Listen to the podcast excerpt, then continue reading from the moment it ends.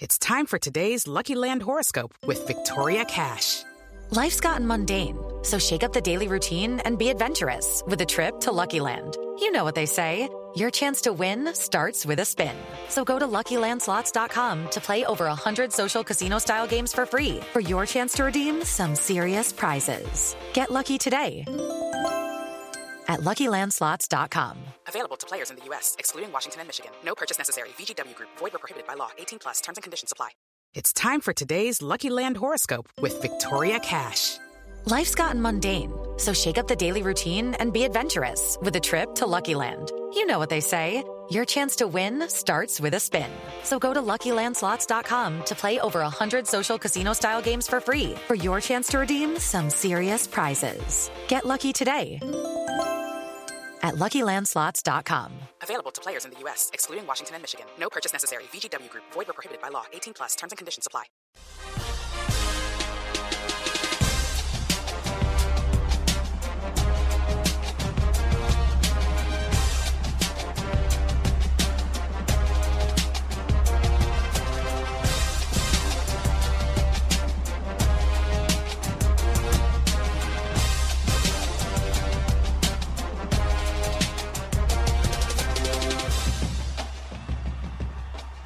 Welcome in, everybody, to SEC football and beyond. I am Chris Landry, taking you through the world of college football, and we're going to get into some SEC conversation after we get into the top of the news and notes around the world of college football over the past, um, well, since over the weekend, really, as we uh, last came to you on Friday with Pac 12 football and beyond. A reminder again, if you're new to us, new to us, uh, I am Chris Landry, veteran NFL scout, coach at the college and NFL level.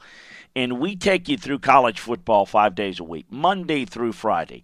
We talk about everything around the world, east, west, north, south, around the world of college football. But we do it a little differently in that we will talk at the top about everything going on around college football. Some big news items, analysis, during the season. It's the big games of the weekend right now. It's what's going on, and we do this all year round. And then we'll go into kind of in the second phase of the show a little bit more in depth within a conference each day. So basically, you're getting a national college show five days a week, and you're getting a conference show uh, once a week that's really in depth uh, with each conference. So it's something we thought out, and um, certainly uh, appreciate all the support. And, um, TJ and the great folks at Big Three Roll Up, we we like what we've got here. We've also, for those of you that are pro football fans, got a pro football show Monday, Wednesdays, and Fridays as well. As that news cycle obviously kicks into a different uh, gear into the off season with so much information around the draft, free agency. So we've got it all covered for you. In depth, more in depth, we have covered for you at LandryFootball.com, where you can get all the detailed film room analysis, breakdowns into everything recruiting, college football personnel, coaching moves, um, the draft uh, NFL free agency, NFL personnel. We got it all covered for you at LandryFootball.com. And we've got a scouting season sale. Scouting season offer that's the best we've ever had. It'll get you the best deal, $4.99 a month. Um, if you sign up for the year package that will go through the entire year, all the way through next football season. So you can't get a better deal than that. Hey, we couldn't do this podcast if it wasn't for the great support of you. We need your help in supporting our great sponsor, 401k Generation. Eddie Rojas and his team stepped up and really have done a tremendous job in just researching what they do and how they do it. They are the experts in the financial industry money management, investment inquiries, 401ks, IRAs, you name it, all your questions that you might have, or you're doing the right things, get yourself a financial coach, a financial advisor, a financial doctor, if you will. Get you a checkup to make sure you're on the right path today to meeting all of your goals. um, maybe you're doing the right thing. You want to have to be sleep um, well at night knowing that you're doing the right things? Or is there something out there that you're missing that's just leaking oil that could cause yourself problems down the road? This is why you want to seek out a professional. And if you already have one, seek out a second opinion. Give them a call today or a text today, and they're licensed in all 50 states. So you can reach them very easily at 1 866 998 5879. Once again, 1 866 998 5879. If you're interested in promoting your business, uh, give us a contact at LandryFootball.com. Contact Chris, and we will get in touch with you. TJ will be in touch with you today. To get this podcast, to get all the podcasts, sign up for Landry Football's conference call. That's where you're going to find uh, all of the college and NFL podcasts all going right to your phone right here and now. So check them out today. Um, we're going to start with some news that's, um, I think, interesting and progressing. Michigan State, of course, has got a coaching search going on with Mike Mark Dantonio stepping down last week. Um, Cincinnati's Luke Fickell is expected to interview for that job. Um, I do think he's their number one target. I do know that we talked about it last week, and we certainly have it up on LandryFootball.com over the past week that uh, Matt Campbell is not interested. Don't think Pat Narduzzi is interested. Um, certainly, uh, the overtures to folks like a Bryan Harsin, Dave Clawson, I don't think are going to go anywhere.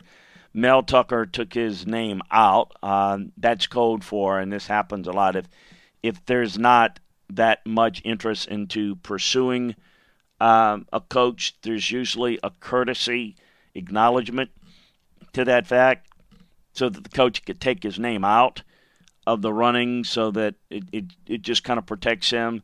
Um, Mel Tucker was not a serious candidate for Michigan State. But that's the latest.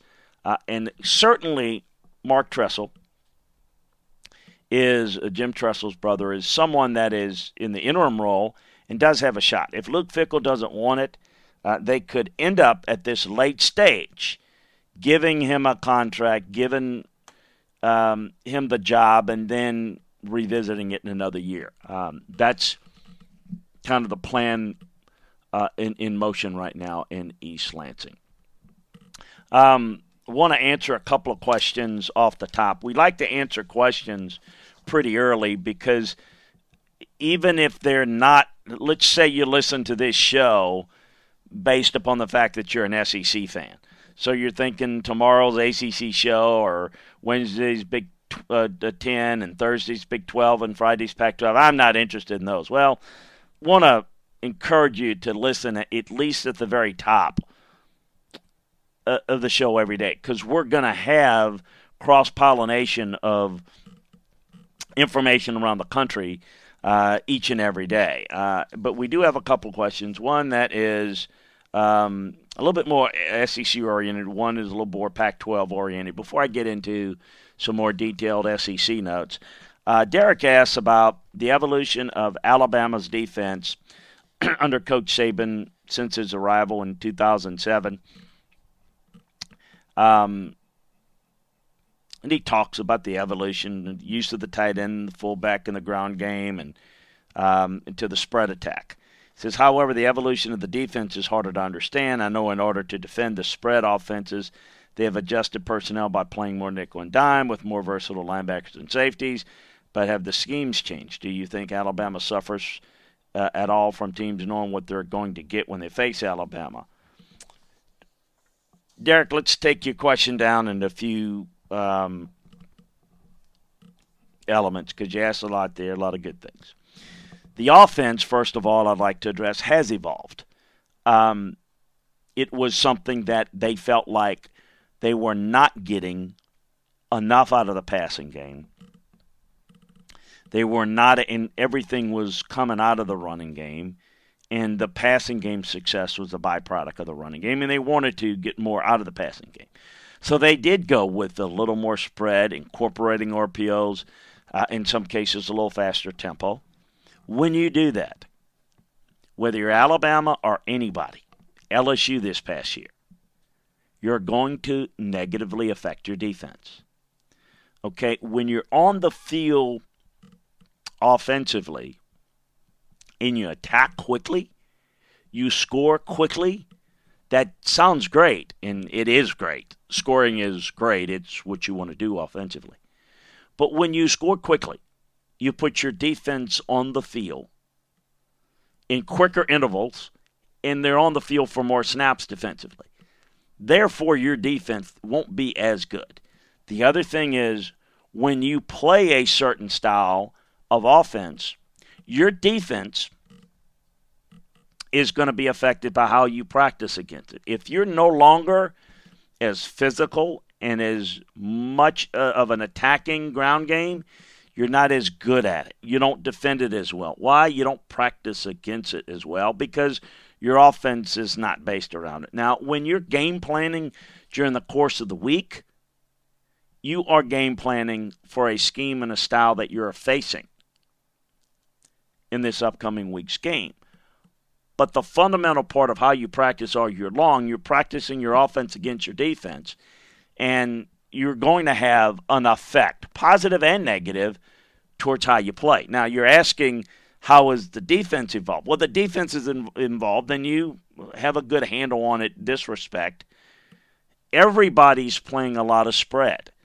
The things that were causing Alabama a little, Alabama a little bit of a problem in the transition was – Alabama, if you go back to when he got there early, you had the big physical in the box, the Mark Barron type safeties that were linebackers in essence, defending the run.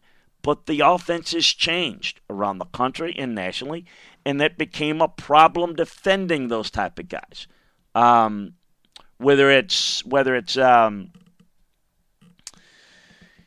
you know Johnny Manziel and some of the stuff that A&M did, it, it, became a little bit of an issue.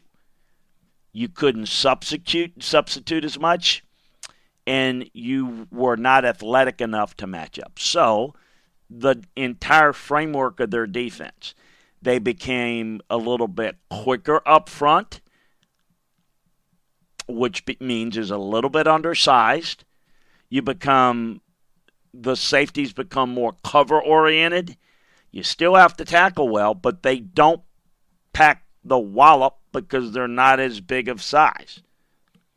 So, yes, the scheme has changed. Around all of college football, there's no team that defensively runs a scheme that has big physical guys that can only come downhill but can't defend the speed of the spread sets, none of those exist anymore anywhere.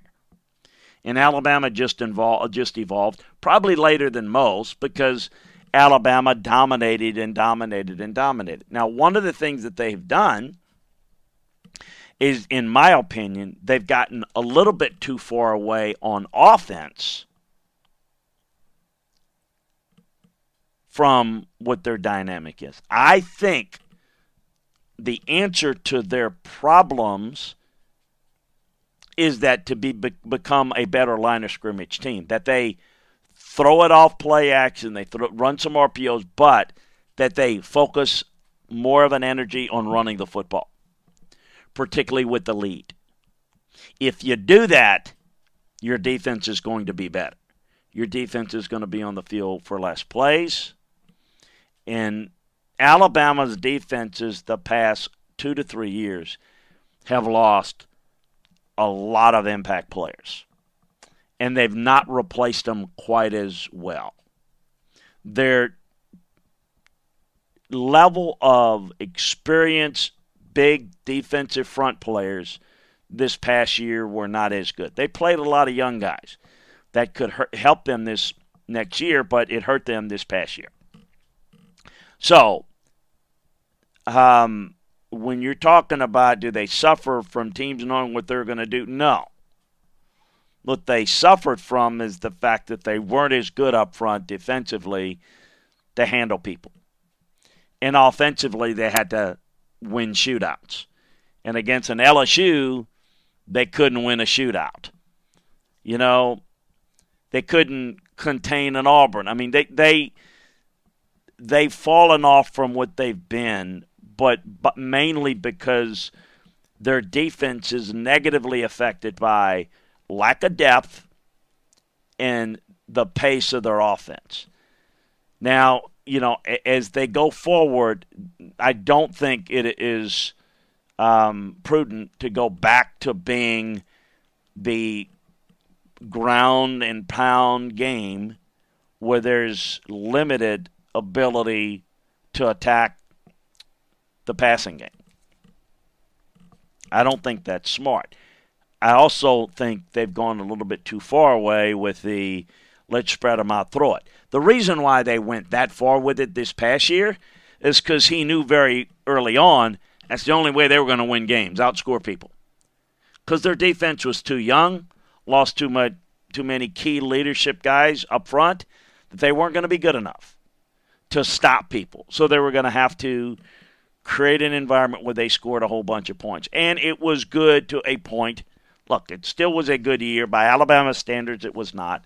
But for them to be elite again, they have to be really good on defense and that means the personnel has to have a little bit more experience, a little bit more depth, and for that to succeed and thrive, they're going to need a more complementary style offense where they're running the football more, dominating more at the line of scrimmage. Now, Alabama has a great offensive line coming back. But can they be a little bit more of a come off the ball and move people in the run game type or if they continue to be more of the spread, throw it around, they'll be good. But will they be championship good? Will they be will they be able to win when somebody punches them in the mouth, like Clemson did in the championship game?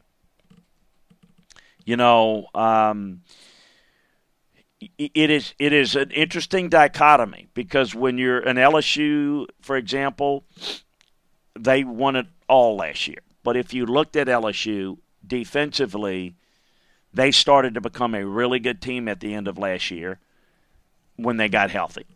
Alabama was not good enough, deep enough, talent wise on defense to be a type of team that can control the game on the defensive side. Their defense couldn't get off the field and finish games. Their offense had to do it with points. So that has to change. The defense has to become more of a force, more of a factor. And in order for that to happen, it has to work in conjunction with an offensive attack that's going to complement that. Josh asks about um, it's a good question for our folks out west. We'll touch on a little bit on Friday's Pac 12, but wanted to address it here. Wants his uh, input on why Jay Hill is still at Weber State. He's taken that program to new heights. He's done a great job there. Um, I wonder why he hasn't gotten more of a look from the G5 schools or perhaps bigger FCS schools. He's done a really good job. He has had some people look at him. He's not been all that interested. I think that where he probably needs to go is a um, is a group of five school. I think that he's pretty selective in that he understands he's got a good situation. So, not every G5 school, particularly in that region, which is his preferred region, is um, capable of allowing him to have the type of success that um, he could. So, that's the biggest reason. It's not that he's gone overlooked. I think he's just been selective. Um, and maybe some overlooked by some of the bigger jobs, but I think he's more of a guy that would be a fit into a place like a Boise or someplace like that. Uh, although they tend to kind of stay within their family, places like that that have a good um, range of success and can compete, I think is important. But look, I think with a guy like uh, Chris Klieman, the job he's doing at Kansas State is certainly a big positive for somebody um, like Jay. All right, uh, some SEC news. Want to get to some draft thoughts, and we'll try to bring some nuggets every now and then based upon the film room to get the detailed scouting reports on all the players, detailed scouting reports, draft boards That's what we got LandryFootball.com for. It's too long, too in depth to get into here, but I want to hit a few nuggets and do it uh, around the country um, in each region. Um, and you know, and by the way, when we do this, you know, SEC, it's sometimes Southern schools not in the SEC, and same thing with the ACC, Big Ten, Big Twelve, Pac twelve. Um, but I want to talk a little bit, and I have recently talked about the impressive play of Derrick Brown, Javon Kinlaw. Um, I, Derrick Brown's a top five, top ten player in this draft. His explosiveness, his overwhelming strength. He's 6'5", 320. He is a he is a beast. I have said and said it last week that Javon Kinlaw is a you know he's fast rising in a lot of people's eyes. We have been on top of him all last summer. Told you what a type of year he would have. He is unbelievable. Again, 6'6", 310, can bend, play low, penetrate. Going to be a disruptive three technique. Outstanding, elite, top 10 players in this draft, both of them. But a couple of other guys I want to mention to you in defensive line. Auburn's Marlon Davidson, 6'3", 297. Um, spent most of his time playing on the edge for Auburn.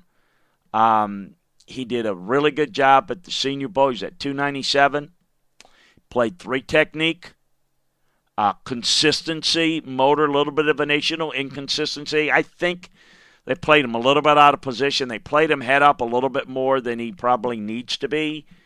I think he's an undervalued player, and I think he's going to be a very good one, and expect him to go high in, um, in, in I think go in the first round. Also, a guy you may not be as familiar with within the SEC is Jordan Elliott, Missouri, big time disruptor, 6'4", 315, great build, get off the snap, can be an effective bull rusher at the next level, he's a guy that could end up sniffing around uh, the first round. Also, want to talk a little bit about some of the running backs in the conference that I think have effective neck level ability. Some running backs out of the conference that I think have a chance to find their way in as productive NFL players. Talked a lot about Michael Perine and how well he did at the Senior Bowl thick frame, 220 pound back, aggressive downhill style.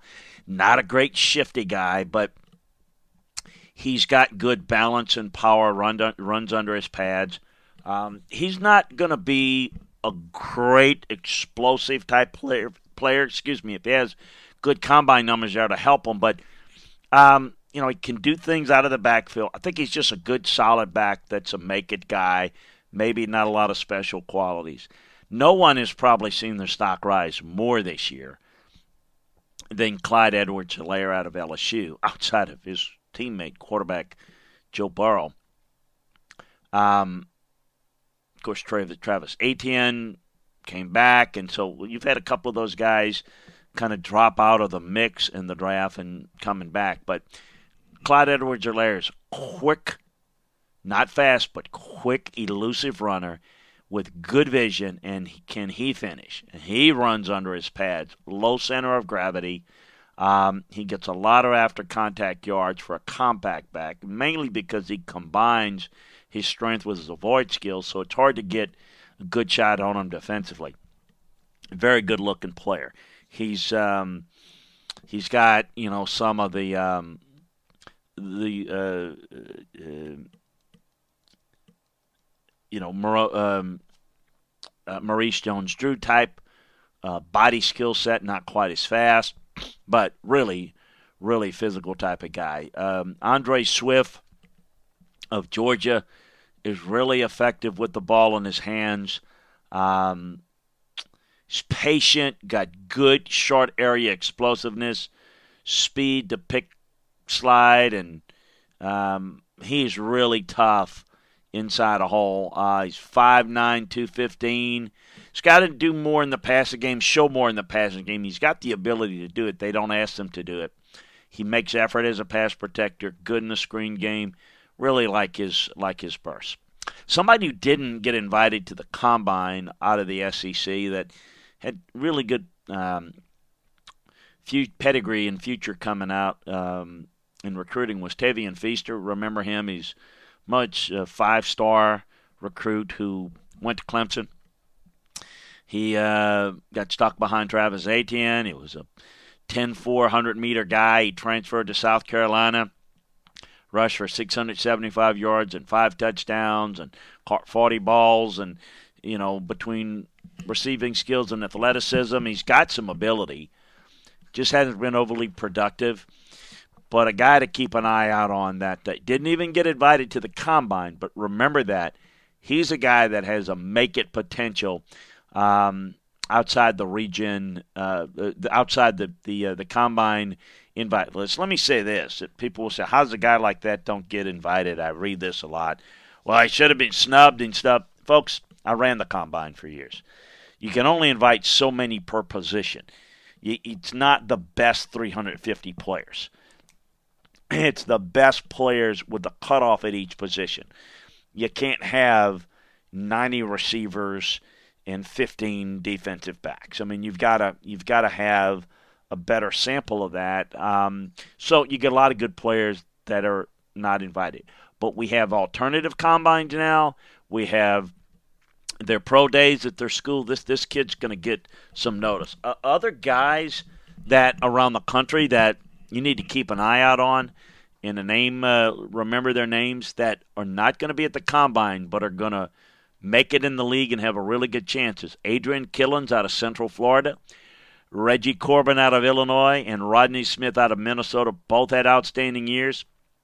Jason Huntley out of New Mexico State, Juwan Washington out of San Diego State, Darius Bradwell out of Tulane. All of those guys are really good. Were not invited and will make it in the league. Um, some transfer news that I want to get to. Uh, former Michigan redshirt senior offensive lineman Stephen Spanellis transferred to Vanderbilt as a graduate. Spanellis, 6'5", 295, was pushed into the transfer portal earlier this winter. He appeared in 37 games during his time in um, during his times in in, uh, in Michigan. Worked on special teams as a reserve lineman as well. He'll be eligible to play immediately. And LSU redshirt junior quarterback Andre Sale is transferred to Henderson State in uh, Arkansas. He entered the transfer portal last summer, stayed with the program. He entered uh, again this winter.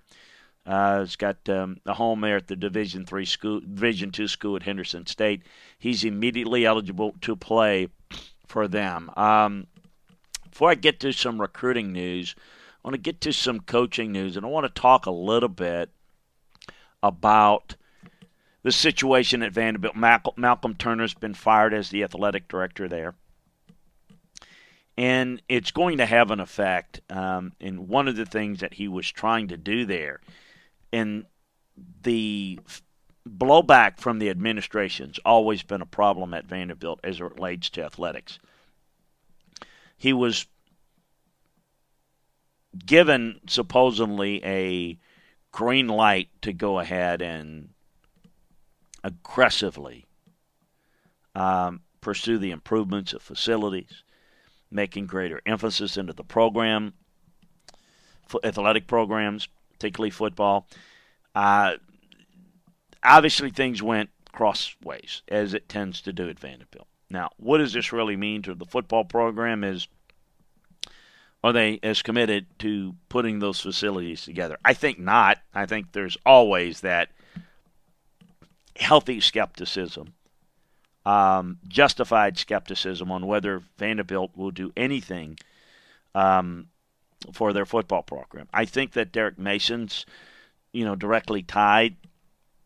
His staying is directly tied to to uh, Malcolm Turner. Probably the basketball coach Jerry Stackhouse either, but I think this puts Derek Mason definitely in the crosshairs but does it really matter when you think about it? Uh, it a coaching issue? Will it ever be a coaching issue at Vanderbilt? It's more of an administrative issue. But it was the, one of the biggest news uh, of, of, the week. Florida has hired, great hire. Lose Larry Scott as tight ends coach, become the new head coach at Howard. What a hire. Getting Tim Brewster from North Carolina. likely to coach tight ends. One of the best recruiters in the country. Uh, he's just outstanding. Certainly, certainly spent time as head coach at, at Minnesota. Really good coach. Really good recruiter. Um, uh, an, an A-list choice for them. South Carolina's lost a couple of folks. They lost wide receiver coach Bryan McClendon, um, who's going to the Pittsburgh Steelers to serve in the same capacity there. Um, running back coach Thomas Brown took up uh, an offer to coach with the Rams. Um, so it's a been a tough week for South Carolina, losing a couple of of, uh, of assistants, and a third one has been hired by Penn State. Penn State had a defensive line coach opening. Uh, Sean Spencer leaving to go with the Giants. They have hired South Carolina defensive line coach John Scott to serve in the same capacity. Of course, uh, John had been with Arkansas and Texas Tech, a little time with the New York Jets. So uh, a little bit surprising. I thought Penn State had a couple of other intriguing guys. Uh, were guess were either not interested or were not able to lure those guys in. I think that uh, John is an interesting hire, good hire. South Carolina now having to replace three guys. Uh, Monte Kiffin is going to help his son Lane out at uh, Ole Miss as a player personnel analyst. That was expected in some capacity way, shape, or form. Ole Miss, uh, Ole Miss has uh, also hired former defensive analyst Devin Bush Sr. to serve as director of football recruiting. Um, he joined the Michigan staff in 2016, and um, um, of course, uh, his son is Devin Bush Jr., who's obviously playing in the league right now with the Pittsburgh Steelers. So he is, um, uh, you know, he was um, it, good that he's going to be in a position will serve in, in some role in recruiting and defensive side, uh, but um, he was a defensive analyst at Michigan and did the job there uh, when his son was there, and now is uh, ended up going back to uh, going to Ole Miss to work with Lane Kiffin on the recruiting sides of things. Auburn has hired former West Virginia cornerback coach Al Polk to serve as a secondary coach. Um, he'll fill in for the departed Marcus Woodson, who left for Florida State last month. Spent three years at Auburn from um, 2011 to 2013 as an offensive quality coach and director of high school relations. He coached at Troy for three years, secondary coach before following uh, Neal Brown to West Virginia last year. Texas Tech has hired former LSU defensive analyst Kevin Cosgrove to serve as linebacker coach. Coach Matt Wells uh, hired uh, Todd Orlando to coach linebackers in January, and then he left to go to USC to be their defensive coordinator. So the linebacker coach uh, job opened up again. Um, Cosgrove has done a really good job wherever he's been, most notably at Wisconsin. Gets a chance on Matt Wells' staff to coach the linebackers. Tennessee gets former Notre Dame offensive coordinator Chip Long um, on board to serve as offensive analyst. You know, Tennessee has been needed in my mind to improve their um, amount of analysts and folks that they've had inside their uh, their coaching staff in different areas. Long has spent the past three seasons with Notre Dame. Brian Kelly didn't retain him. Um, promoted Tommy Rees, but Long has also coached at Illinois and Arizona State and Memphis so he's going to serve as an advisory capacity to Jim Chaney. Alabama's hired Ole Miss defensive line coach Freddie Roach to serve in the same capacity. Uh, this was expected, but not known what role he would take in. Uh, he's going to be the defensive line coach. Spent the past two years at Ole Miss, served as Alabama's director of player development in 15 to 17 prior to jumping to Ole Miss. So it's a little bit of a reunion there. Um, and uh, as we've said on LandryFootball.com and got more details about it, Ed Orgeron is continuing to look around in and around the NFL to search for the passing game coordinator that um, to replace Joe Brady.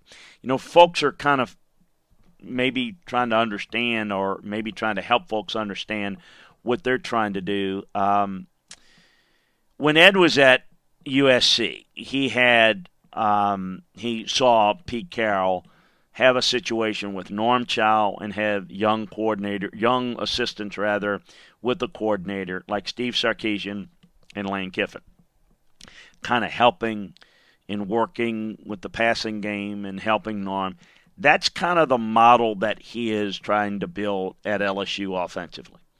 And so that's what he has in the veteran Steve Ensminger that's been around, loyal confidant, not going anywhere, you know, and he wants to add the young buck to come in.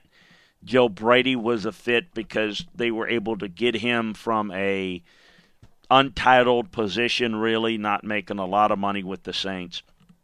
Ed is looking at some other options. Here's the thing: the other options that are out there are a little bit in deeper waters, meaning there's a lot more folks, there's a lot more fish in the sea now that eyes are opened up to LSU because of what Joe Brady did, Joe Burrow did, and the ascent that it allowed Joe Brady to move on to. So it is a much more well thought of, coveted position. Therefore, there are a lot of folks that are interested. However, finding the right personality fits, the, the right title fits, some of the guys that they're talking with that maybe would not have been interested in this LSU job in previous years are interested now. But some are interested more with having the title come with it. And, you know, meaning offensive coordinator title, maybe assistant head coach, this, that, and the other. Some of that is got to be to the comfort level of Ed. And I think is he's looking for another Joe Brady type, a guy that can fit into the role not necessarily look for as much of the spotlight. So we'll see how that plays out. All right, some recruiting news I want to get to, uh, some general things, and then um, you know it's interesting in looking at it. 19 out of the 35 star prospects in the 2020 class. We mentioned this last week. Signed with either Georgia, Alabama, Clemson, LSU, or Ohio State.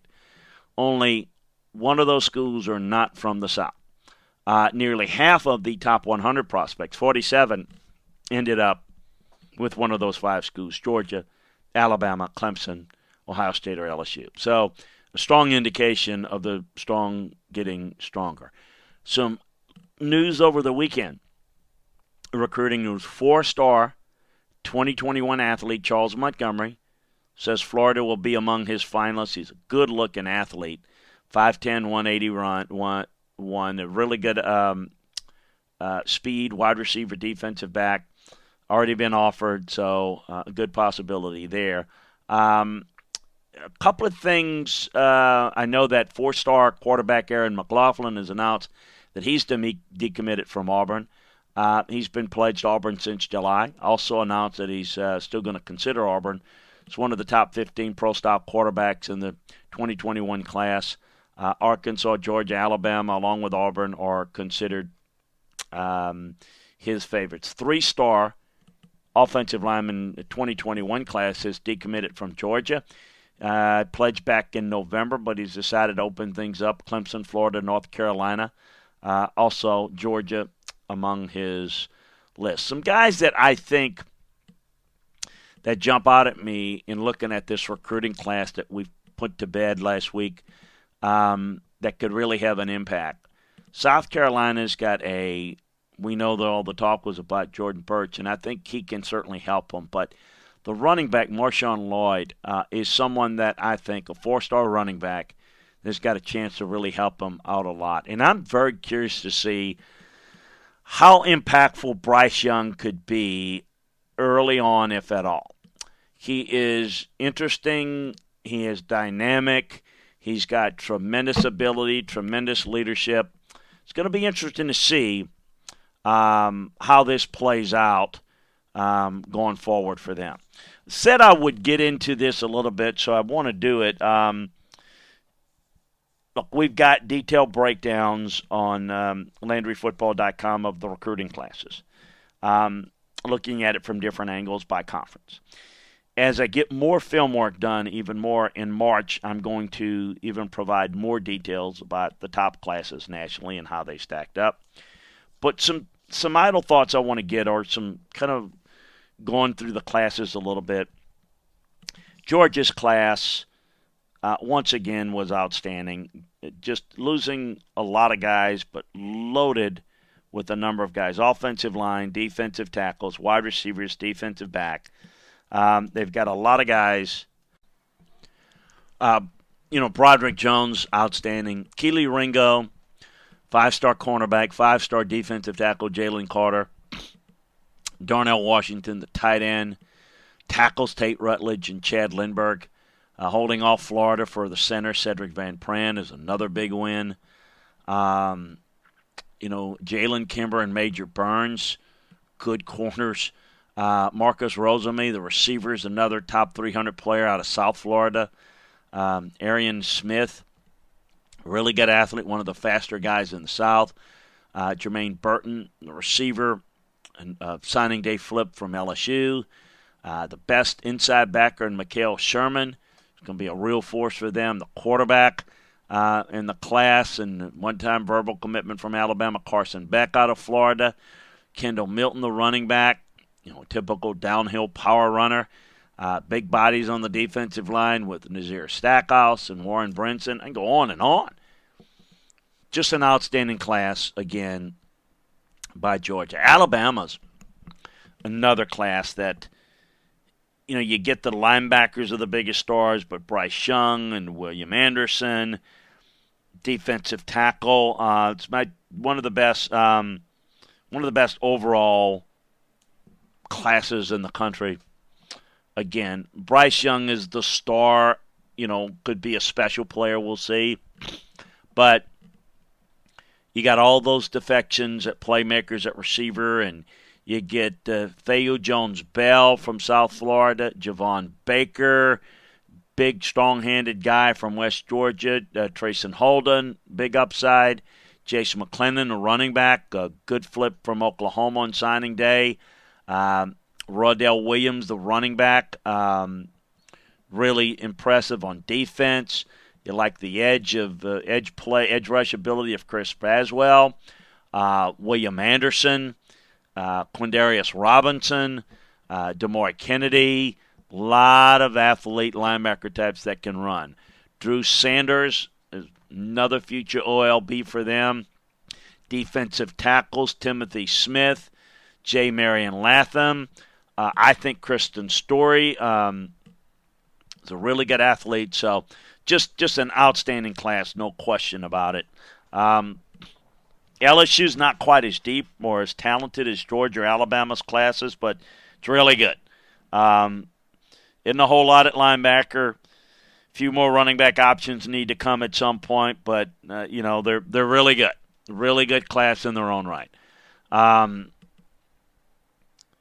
Arik Gilbert was a big time get for them, the tight end out of Georgia. Got him away from Alabama and Georgia. Uh, Elijah Ricks out of California, the corner. Dwight McGlothern, uh, the four star um, safety corner. Josh White, the linebacker um, from Texas. Uh, White has uh, been joined by the Georgia uh, uh, Georgia uh, Philip Webb and Anton Sampa, who's out of Virginia actually, but Webb out of Georgia. you've got the wide receiver Kayshon Boutte is one of the best playmakers in the country. You got the running back, Kevontre Bradford, doubles as a talented sprinter and track. Jaquelin Roy, the defensive tackle, was a good get for them. Eric Taylor is another good defensive tackle out of Alabama. Jacobian Guillory was another uh, uh, get for them at defensive tackle. Uh, B.J. Um, uh, Ojulari, there's a good flip from um, uh, from Tennessee. Jordan Toles, the safety's a really good athlete. Marcus Dumervil, um, and, and, and Marlon Martinez on the line. Max Johnson, Brad Johnson's son, and uh, Ali Gaye. Uh, so good, good group, obviously. Uh, Texas A&M, you know, it's, in my opinion, it's a class that kind of puts them into a discussion to kind of take that next step. Last year was really good. This year was better. There's still some missing parts. Uh, the skilled knights, the, the skill guys are not where Alabama, LSU, Clemson, Ohio State are, but it's one of the best collections of young talent. The secondary, the defensive tackles, the receiving corps, um, all outstanding. Um, you know, you could see a positive jump out of this program going forward. Jimbo Fisher Um, you know, getting Haynes King at quarterback, uh, Demond Demas, the receiver. Uh, McKinley Jackson was a great sign for them, great win for them signing day over Alabama and LSU. Um, Muhsin Muhammad III and Devin Price at receiver were outstanding, the son of defensive line coach Terry Price. Um, Devin Ackley will be a terrific playmaker offensively. Darvin Hubbard at running back. Hubbard at running back would be a good downhill runner. Building depth along the offensive line was key. Adding Chris Morris and Georgia Flip uh, Kanola Okuabi were really good. Jalen Jones could be a really good corner or safety for them. Antonio Johnson and Brian George are also guys that can be really good players. Um, edge rush guys, Antonio Doyle, Fadil Diggs, Edgerrin Cooper at outside backer, guys can really run. So, real impressive to see, you know, what they've done. Um, thought Florida and Auburn did some good things. Uh, Auburn is, um, you know, there's not a lot of five star guys. It's not a Georgia and Alabama class, but it's a good class.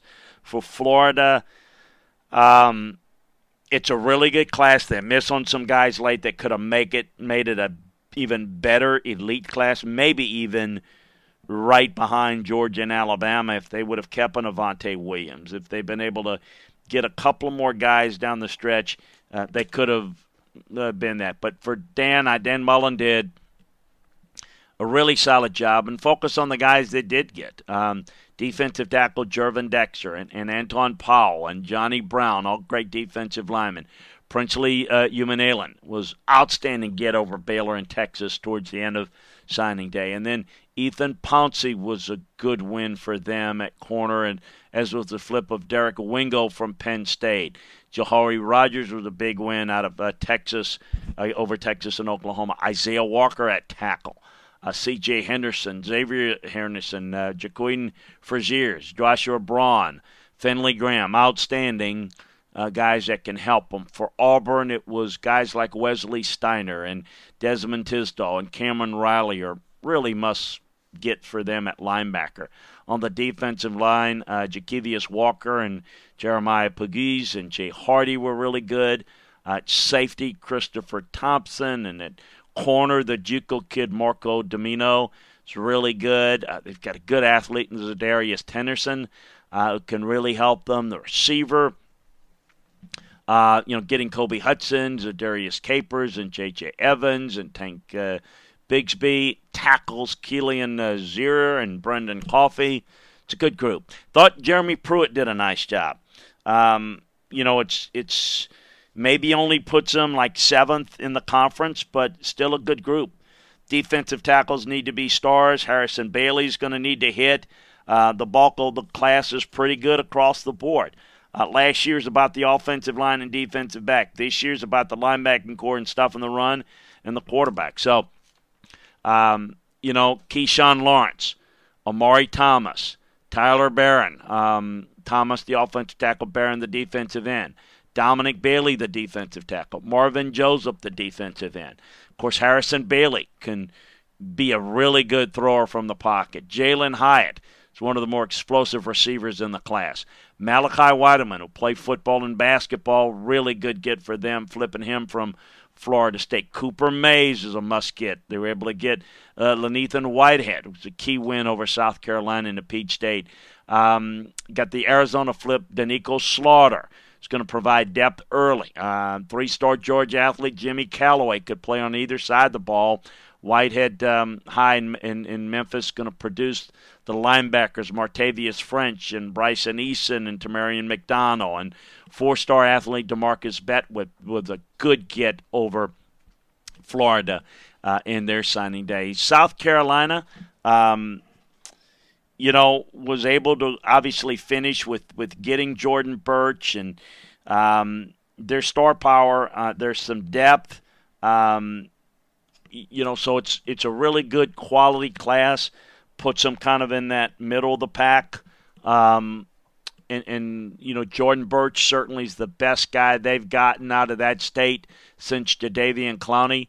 Marshawn Lloyd is outstanding, could be a difference maker, and I think could play well early. Dual threat quarterback Luke Doty is another guy that's intriguing.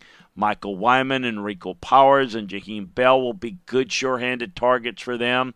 Uh, outside backer Muhammad Kabi and three-star corner Joey Hunter are two guys that are intriguing. Tanico Hemingway and Alex Huntley and Tyson Wanamaker. Uh, Eric Shaw are really good, versatile players. Um, for Kentucky, I thought they did a nice job. Loaded up on the defensive interior and the secondary to make a good defensive program even better. Uh, you'd like to have a little bit more playmaking ability. Bo Allen's really good. The offensive linemen are really good. The defensive tackles are excellent.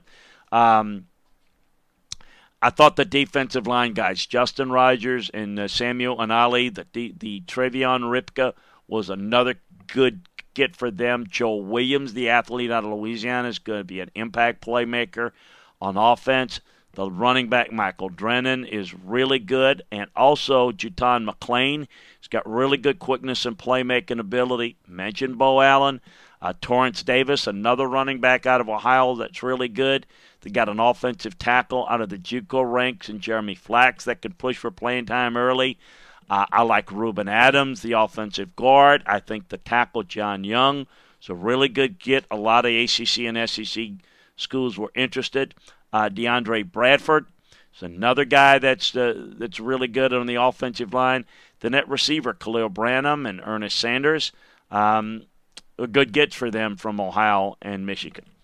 Uh, you're looking at kind of the bottom of the league where the recruiting wasn't quite as good. You can look at a Mississippi State. Uh, there was a good class in position. That I think needs to be understood. I don't know that this is going to be, this may be the best recruiting class that Mike Leach has ever had or will have because he's never been in a situation before where the class was pretty much set up for him. It's a top 30 class. Jo'quavious Marks at running back, Emmanuel Forbes, the speedster Latidrick Griffin, and uh, Javarius Selman, the four-star corner. Uh, Calvin McMillan, the offensive tackle, and defensive tackle Armonius Cooley, and the JUCO defensive lineman Jordan Davis and Trey Lawson. Uh, JUCO receivers Malik Heathland and Caleb Ducking. Um, um, they've got you know Jalen Wally and Will Rogers. So this was a pretty good class that uh, Mike Leach was able to hold on to uh, and it may be, as I said, a better class than Mike Leach can produce on a year in, year out basis on his own. I thought Arkansas Sam Pittman did a good job. He only had 10 days to work with. Um, Myles Slusher from Oregon was a good get for them. They got a good receiver in Darren Turner. Uh, Malik Hornsby was a good get at quarterback for them. Uh, Marcus Henderson is a guy that can come in and help them early on the offensive line. Blaine Toll was another get. Uh, Three star offensive tackle Ray Terry from Missouri was another victory for them. Linebacker was a position of need, and um, uh, Jasad Stewart and Catrell Wallace are expected to play early. Keelan Burrow and uh, Dominic Johnson uh, were really, really effective players. The JUCO Julian Coates will push for a starting spot at defensive end, as will Eric Thomas. Jaqueline McGee uh, also will certainly be uh, real positives. Ole Miss, um, you know, I thought Lane Kiffin, um, you know, first of all, look at it, he didn't have a lot of time. I would expect Lane Kiffin to do a much better job once he has more time to do it. However, when you look at uh, some other folks that were like a Sam Pittman that probably did a better job in a shorter period of time and Leach a better job in the shorter period of time. Again, maybe had a better class left for him than Matt Luke left for Lane Kiffin. Lane did not finish recruiting very well this year. Um, it's a top 50 class. Uh, you got Cade Renfro out of Texas at quarterback. Um, you lose Robbie Ashford. You you lose. Um, you get uh, Damon Clowney It was a one-time LSU verbal. They backed off of him. That was nice for them. Eli Acker is an offensive lineman that's pretty good. Linebacker Austin Keys and the JUCO kid Dalen Gill can help. Jakevian Brown is another talented linebacker. DeSanto Rollins is a defensive tackle out of Louisiana. That's a pretty good player. And Lakevius Daniels is going to push early. But it was not. It look. It was not as not a very good job with the time that he had. I thought he could have finished a little bit better, but we're not going to be able to evaluate, and I fully expect that it's going to get much better next year. Then you got uh, Missouri. Eli Drinkwitz put some good pieces together in the limited time that he had. Uh, Javien Hester out of Oklahoma big, four star and longtime Ole Miss verbal Chris Abrams-Draine out of Alabama. Again, this is part of why I think that even in the circumstances, Lane Kiffin lost a little bit down the stretch. Three stars: uh, Jay uh, Macklin, Elijah Young, uh, Jalen Carlos, Chance Looper, once-time Boise verbal. You got some receivers in Brady Cook. Defensive line was another position that needed to be addressed. They've got a good JUCO defensive tackle in Benjamin Key. Kayvon Billingsley, the defensive end. Montra Edwards, the defensive tackle. Johnny Walker, who's really good player. Uh, and of course, the three-star corner, and it's uh, rank star, which out of Dallas, which is a little bit better than the three-star in my mind. Alabama, Texas got in on them. Uh, they've got a good kicker in Harrison Mevis, so that's made a pretty good uh, class, all things considered, for Eli Drinkwitz coming in late. And then bringing down the bottom, of, as we normally see, is Vanderbilt. Uh, they went to nine states. You got, um, you know, th- there's there's nothing pretty much on the defensive side. Although Donovan Kaufman could be a really good player. Uh, there are plenty of offensive linemen, some big receivers, but you know, uh, DeRicky Wright. Um, you got the quarterback Ken Seals the receiver Logan Kyle, um, athletic guard Jason Brooks, Ethan Barr is a good inside backer. Uh, Jeremy Musa out of California is a, a, a, quarterback out of there that may develop into something. Um, you've got the Florida kid Bradley Ashmore, the, the tackle, Diego LaMonica, three-star kid, and then Griffin Lampton, Lampton, the outside backer, and then you've got Rocco Griffin and Mike Wright and Chase Lloyd, all some speed guys from the state of Georgia that are pretty decent, but it is just enough to keep them basically uh, where they have been, and that's the bottom of the SEC. So we wanted it. We said we would do this as had a little bit more time to let the recruiting classes settle a little bit. Uh, we're going to go a little bit over each class, uh, and obviously we're time permitting. That's why we do the show in different every day, and we talk nationally but we're going to uh, obviously break down all the ACC classes tomorrow in the ACC and beyond, all the Big Ten in the Big Ten and beyond on Wednesday, so on and so forth. So that'll wrap it up for today. A little bit long, but we want to react a little bit more to the recruiting classes now that had time to digest it and everybody's settled in. I uh, want to remind you to reach out to our great folks at 401k Generation, Eddie Rojas and his great team of financial professionals are here to help you. So check them out today. They're licensed in all 50 states. Call or text at 1 866 998 5879 and make sure that you sign up for this podcast on iTunes, Spotify, Stitcher, or wherever you get your podcasts uh, on Landry Football's conference call. So uh, check them out, Landry Football's conference call. Sign up and check us out today. Check out LandryFootball.com for our 50% discount. Join us tomorrow for ACC football and beyond, where we talk all things college football all around the country, and then we'll get into conference specific talk tomorrow's ACC day. Talk to you tomorrow, everybody.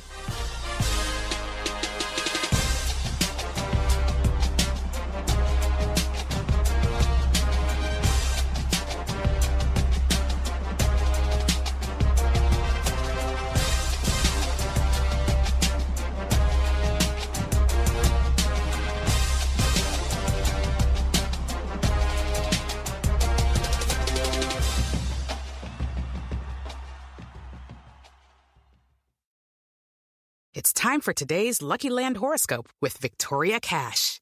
Life's gotten mundane, so shake up the daily routine and be adventurous with a trip to Lucky Land. You know what they say. Your chance to win starts with a spin. So go to LuckyLandSlots.com to play over 100 social casino-style games for free for your chance to redeem some serious prizes. Get lucky today at LuckyLandSlots.com. Available to players in the U.S., excluding Washington and Michigan. No purchase necessary. VGW Group. Void where prohibited by law. 18 plus. Terms and conditions apply.